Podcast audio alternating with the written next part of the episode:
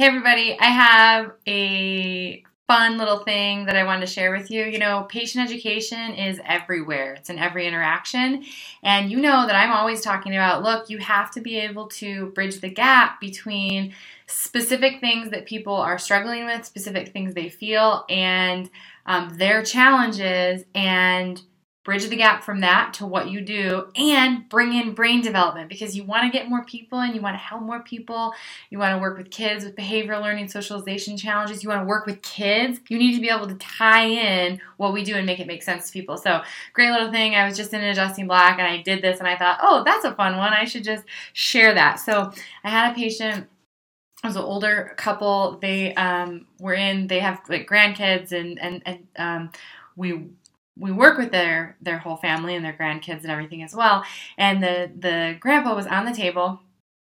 And you know how patients lay down, I'm going to do a leg check, and he's laying on the table and he's like completely crooked and he feels straight. He's like, I'm straight. And I'm like, nope, you're not straight.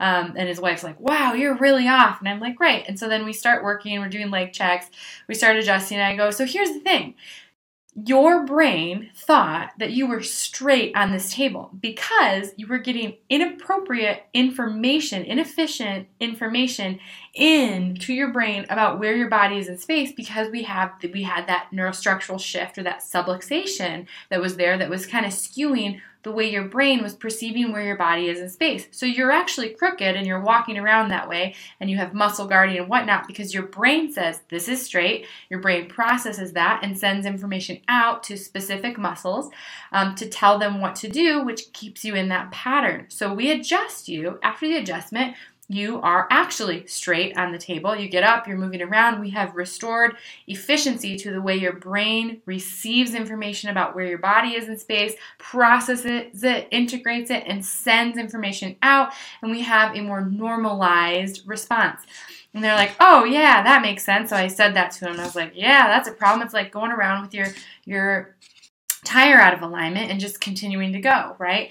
And, and I said, "Look." Can you imagine if we had a one year old or a six month old or a three year old whose brain is not fully developed yet and they are getting this altered information that's being sent to their brain about where their body is in space?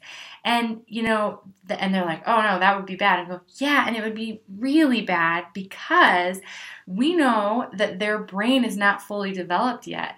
So if they're getting this altered information into their brain about what their body actually is, how it moves, and where it is out here, let alone what's happening outside of the body. And if that's altered, can you see how that would impact negatively the way that their brain moves through development and then the way that their brain sends messages out and then interacts with and learns from the world?